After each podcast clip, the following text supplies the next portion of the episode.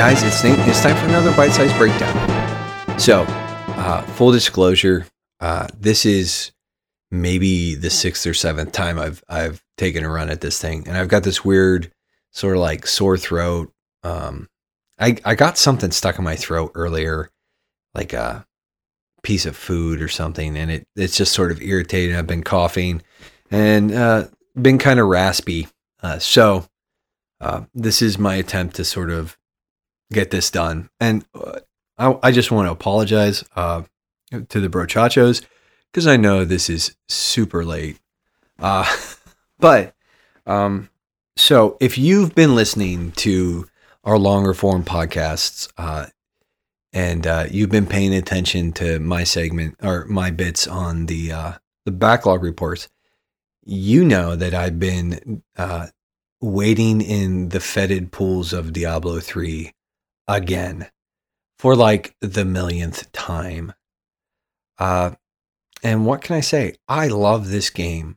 I'm not even sure why sometimes, but it's a game that I platinumed on PS4. I bought it on PS3. I bought it on PC. Uh, I have played the mess out of this game, and uh, it's just I wanted to take a few minutes and sort of talk about uh, this game. Uh, this and and I'm even going to dip into the series a little bit because I basically yeah I've been playing this game since it came out in 1997, since I was a sophomore in high school, a long time ago, and I'm feeling very old right now. But, you know, before we get too far off the beaten path, let's just take a couple minutes and look at the history of the Diablo games. So the original Diablo, uh, it was released in 1997, and I want to say January. Um, so I would like I like I just mentioned a few minutes ago.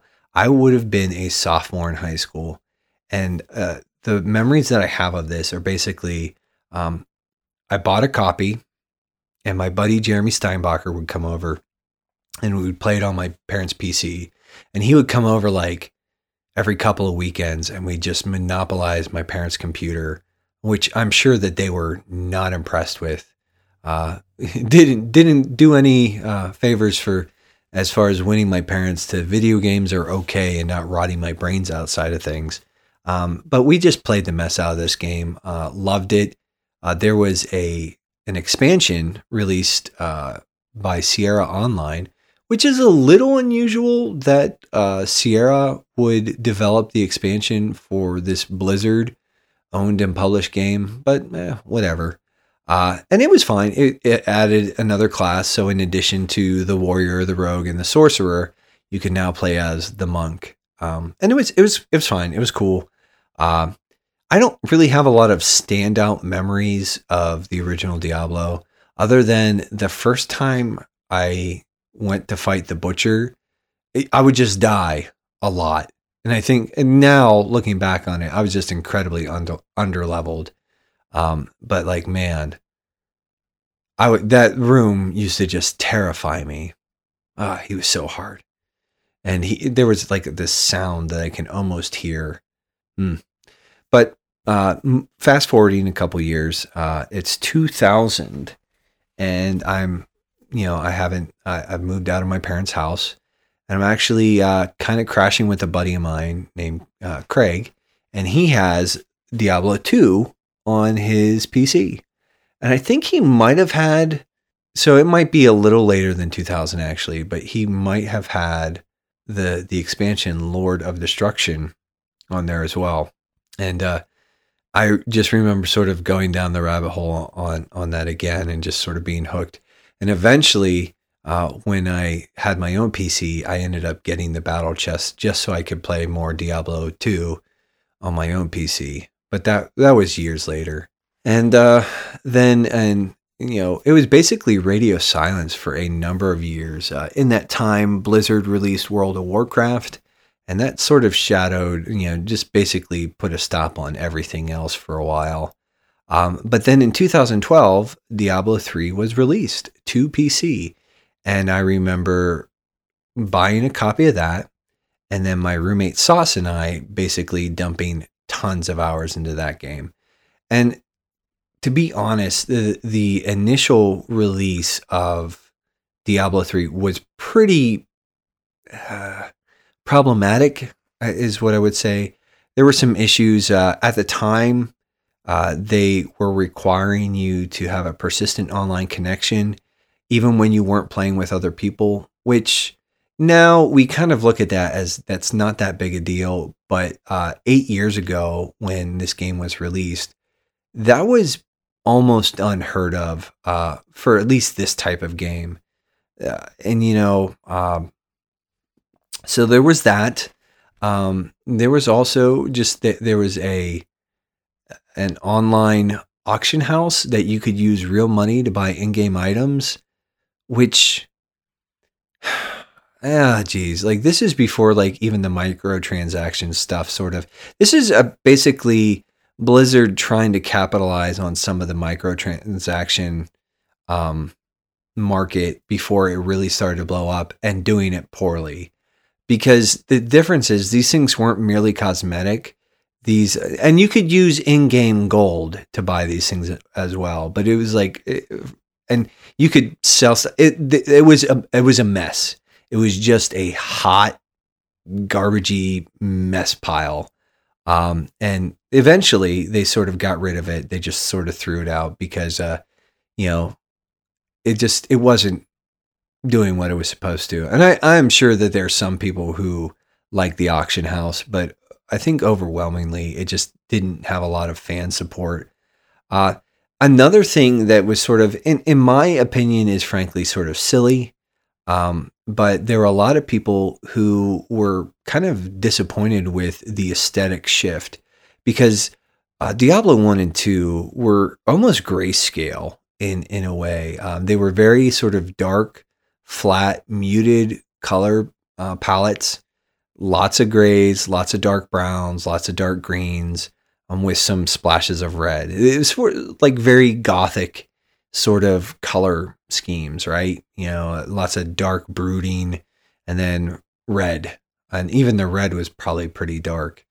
And uh, Diablo 3, well, it was a bit of a shift. Now, it's not nearly as colorful as, like, say, Overwatch or uh, any of the, the main Warcraft games or even World of Warcraft. It's not nearly as bright or colorful as any of that. Uh, but it was still significantly uh, splashier I guess we could say, than the original two titles. And there were a lot of people who were sort of upset with that aesthetic choice. Uh, I don't really fall into that camp. Uh, frankly, I think like the I think the color palette and and just I think the overall design of the game is is pretty enjoyable.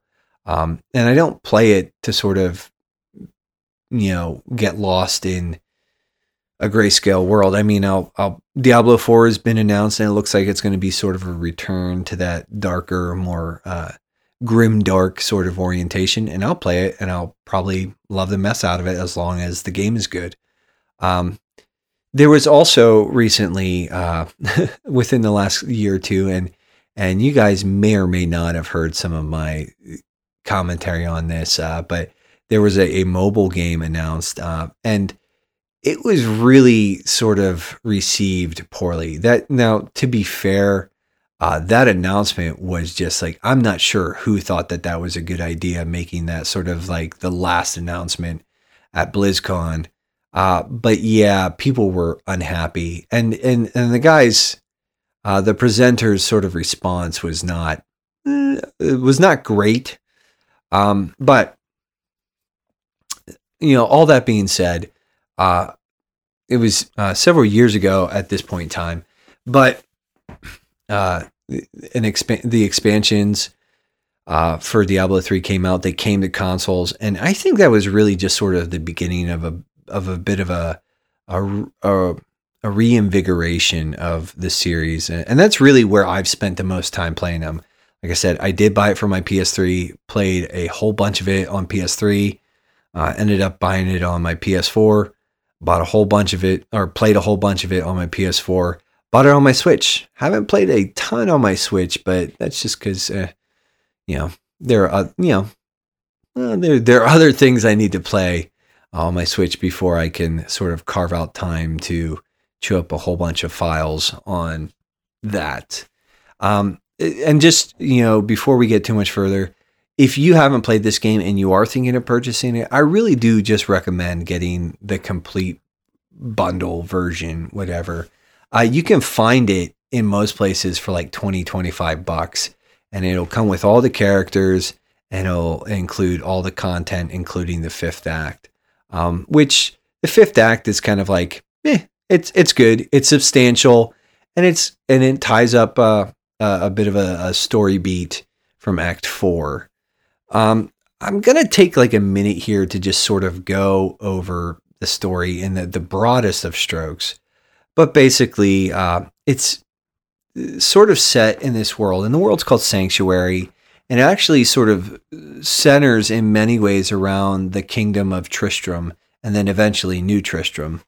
Um, but it's sort of a very dualistic take or a dualistic worldview where the forces of good and the forces of evil are locked in this well they call it i think the eternal conflict. So they're locked in this conflict and they're constantly seeking to sort of corrupt or influence mankind or whatever. And it's just like it's a good versus evil and and the heroes side with the forces of good to turn back the forces of evil one more time, uh, and you primarily always fight the protagonist named Diablo, the Lord of Terror.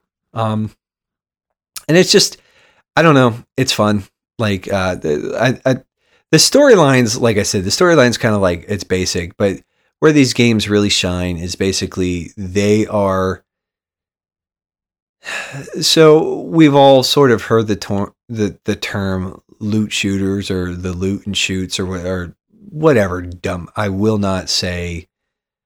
I think somebody calls them schlooters, and those people need to be beaten within an inch of their lives. Yeah, not really. I'm not advocating violence against anyone. I'm just saying that's a dumb word and you shouldn't say it. but the loot systems, it's basically a very similar loot system. Actually, it's probably the origin of. Uh, I know for a fact, actually, I think Borderlands, the original Borderlands, when that was in development, they really wanted to sort of, uh, they were really inspired by Diablo's loot system. So, but it's just uh, you kill things and you get stuff, and that's the whole sort of uh, real point of the game is you kill things and you get stuff, and the game gets a little harder and you kill harder things and you get better stuff and you just you level up like you would in sort of many uh many different RPGs. And this game for for all intents and purposes is just sort of an isometric ish based action RPG. It's not super hardcore, um, but there is uh, there can be some really intense level scaling so it's got like a an easy, a normal, a hard, an expert, a mastered, blah blah, and then it starts getting into what they call the torment tiers. I think there's 16 levels of torment, and each one of these things gets exponentially harder um, with exponentially better loot. And so, and and that's really where sort of like the gameplay mechanics come into play.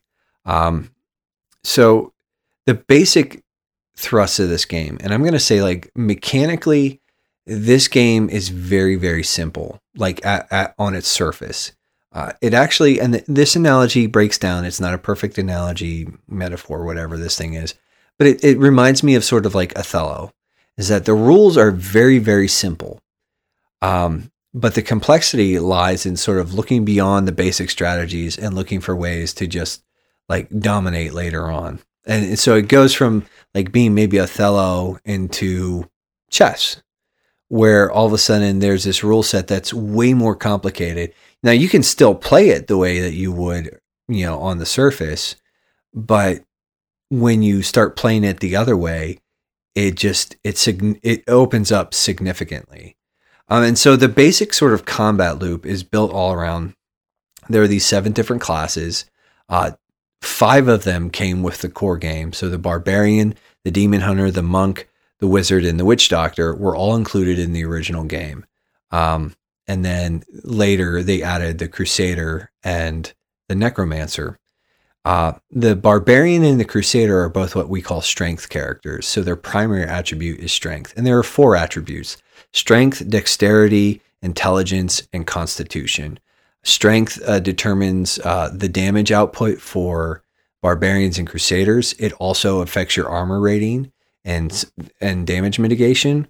Uh, dexterity also affects armor rating, but that affects it in sort of a dodge way. So instead of being about uh, damage mitigation in uh, just being able to take a harder hit, um, it actually increases your dodge likelihood. And it also scales the damage for monks and demon hunters. Intelligence is the governing or the primary attribute for the wizard, the witch doctor, and the necromancer. And that also determines your resistances to non physical damage. So there are different like magical damage types like fire, cold, lightning, um, let's see, arcane, holy. Uh, I don't know. I don't know what the different types like there's a lot of them. But intelligence ups your resistance to those damage and it scales the damage for uh, like I said, the wizard, the witch doctor, and the necromancer. And then constitution is just sort of a catch-all and it what it does is it does a little bit of damage mitigation. I think it ups your resistances a little bit, but it primarily affects how much life you have. So the whole point of this game, though, is uh, there's a basically um, in in combat. There's your your abilities are basically you have some puffs, uh, puffs, some buffs or debuffs, uh, or maybe some taunts or passive and like there are things that you can enact, but it basically, as far as damage output goes, there's resource generators and spenders. And so, as far as damaging monsters and fighting monsters, you're sort of initially playing between this whole like building up resource and then spending it. And the spenders, again, sorry about the little cough, throat cleary thing, but the spenders tend to be a little more damage intensive. Those tend to be the ones where you hurt the enemies more significantly. And what what really gets interesting is when you eventually get to a point where you find the right kind of equipment. And so a lot of this game is very much driven on equipment. And um but when you get the right kinds of equipment where you can actually start sidestepping the resource generation spending resource spending sort of cycle or balance that's not necessarily ideal for every character class or every build.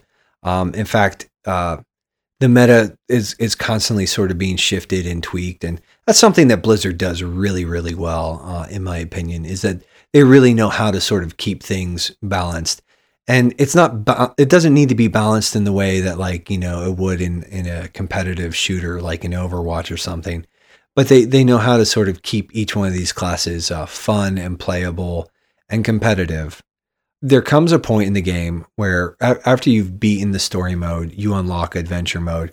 And that's really sort of where the game gets very sandboxy.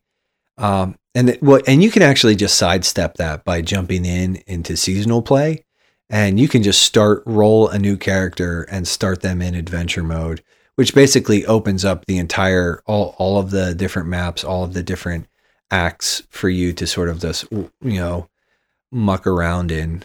But there's so much here that I really want to get into, but uh, honestly, getting into the nuts and bolts of this thing too much. But the game really shines. Basically, there comes a point where you can, and it's not not that hard to actually do this. There's an option in the menu, uh, like the gameplay menu. I, I forget what it's called, but it basically lets you start slotting whatever you whatever attack abilities or passive abilities you want. And it lets you basically do button assign, like you can assign, um, you have six attack slots or ability slots, and you can, you can at, after you enable this mode, you can put those ability slots, you can put whatever you want into them. You're not tied to um, anything. And that's when the game sort of gets like you know when you start playing around with that and start playing around with the, the different builds uh, just to give you an example uh, one of my favorite classes is the necromancer Uh, I like the Necromancer for a couple different reasons. He's actually got two resources to manage um, Essence, which is sort of like just like a, it's a catch all, it's like mana, sort of. And so, uh, in, in sort of, it's, it's magic power juice stuff. But then he also generates when he kills an enemy uh, or she kills when a necromancer kills an enemy, it also leaves a corpse, and they have very powerful abilities that utilize corpses and can only be used when a corpse is uh, you know sort of on screen uh, to to to trigger the ability. Um, and so one of my favorite builds for the necromancer actually instead of having any resource generators just it, it's dependent on driving down cooldown reduction times and triggering an ability that just allows me to uh, utilize uh, a corpse ability at will. Um, and it's just sort of piling on, and it and it's it's gear dependent. It requires a very certain set of equipment um, with with all the set bonuses that entail that uh, or that come along with that. Uh, it requires very specific weapons. It requires um, there's uh, in adventure mode there's this thing called the Kanai cube um, that basically allows you to assign passives. Uh, right now in seasonal gameplay, the way that they've they've even sort of there were some limitations to how you could assign that you could typically you so you could assign um, man, this is going to get super nerdy if I don't sort of find a way. Uh, typically, so you could pull abilities from weapons or equipment, and in the Kanai Cube, you could empower one weapon, one armor, and one uh, jewelry or accessory power. Um, but in the current seasonal play, you can emp- like if you want to use three weapon passives or three weapon abilities in the Kanai Cube, you can, uh, which is pretty game breaking. Um, and then there's the Legacy of Dreams jewel, which actually lets you sort of make really powerful builds without having to rely on on equipment sets, which is another thing. Uh, this game is just very loot heavy, and it, like I said, it's just that constantly you you kill harder things to get better loot, um, and it's eventually you know it's just it's one of those those types of games. I, there isn't a lot to it just as far there isn't a lot of substance to this thing. There isn't like this is not have the finesse of like Bloodborne or uh, even a lot of like the loot shooters, but it's a very accessible game in many ways. That um, it's it's one of my favorite hangout games. Like I love I love being able to play it with Parker and my brother just because it doesn't require me to be constantly uh, aware of what's going on in the games. It's it's it doesn't punish me a whole lot for dying or anything like that. Unless I'm running rifts. Oh man, there's so this is this is I this is my this was just folly. Uh, there's so like the reality is there's way more this game than just the surface would sort of allow. Like it's it's hard for me to talk about everything and and do it justice just because even sort of going back to that metaphor of Othello, this game on its surface is very simple. Kill stuff, get stuff. Kill harder things, get better things, kind of that loop. But there's so many sort of weird underpinning mechanics that I don't know, really just appeals to me. It's that sort of like it's not really as micromanagey as as some some of the old school turn-based RPGs and stuff that I've I've played, but there's just enough of like a, a micro manage uh, hook in there that it sort of just pulls me down the rabbit hole every single time. Uh, yeah, it's it's a fantastic game. I, I, just really can't say enough good things about it. Uh, I've talked to some of the guys. I know that a couple of guys in the Brochacho Den are thinking about picking up the game, and uh, yeah, and and I told him I said, hey, if you want me to sort of hop on or and and walk you through some stuff, or to even do a sort of a let's play and just sort of talk you through some of the processes of this because at this point in time, I would just recommend if you're going to play it, play through the story mode once. And if you get through that and you get into adventure mode and you really start digging into it, that's when like the seasonal play stuff comes in. Um, and that's that's just a weird sandbox that just sort of uh yeah, I just love spending time in, you know, and and kicking around and, But uh yeah, I probably have not done a great job of explaining this game. And that's okay because I think in some ways it's just a hard game to explain, but I think you should play it.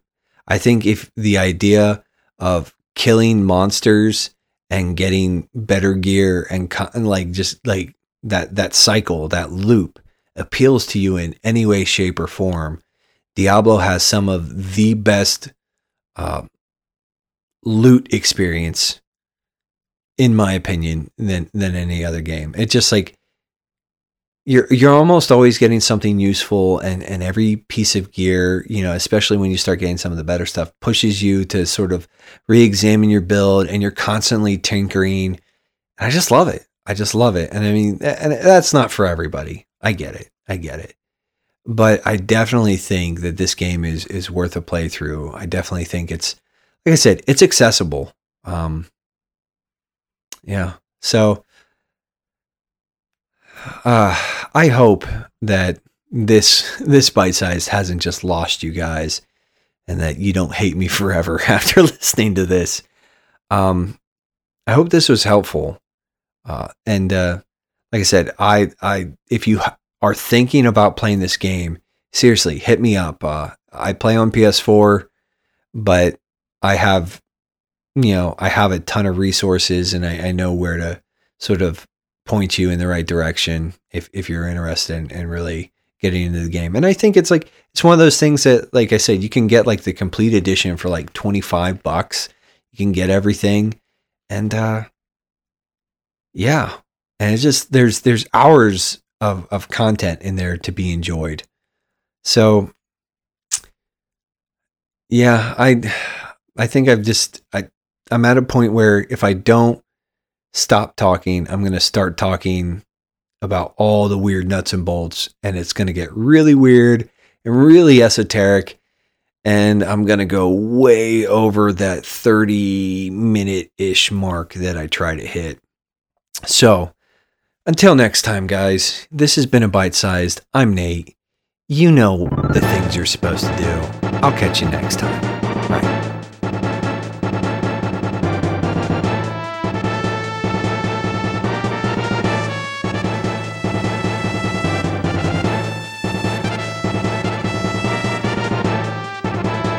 Thanks so much for listening to this episode of the Backlog Breakdown. If you want to join in the conversation, you can email us at thebacklog.breakdown at gmail.com or join our Facebook group, The Backlog Book Club, on Facebook. And on Twitter, our handle is at BBDownCast.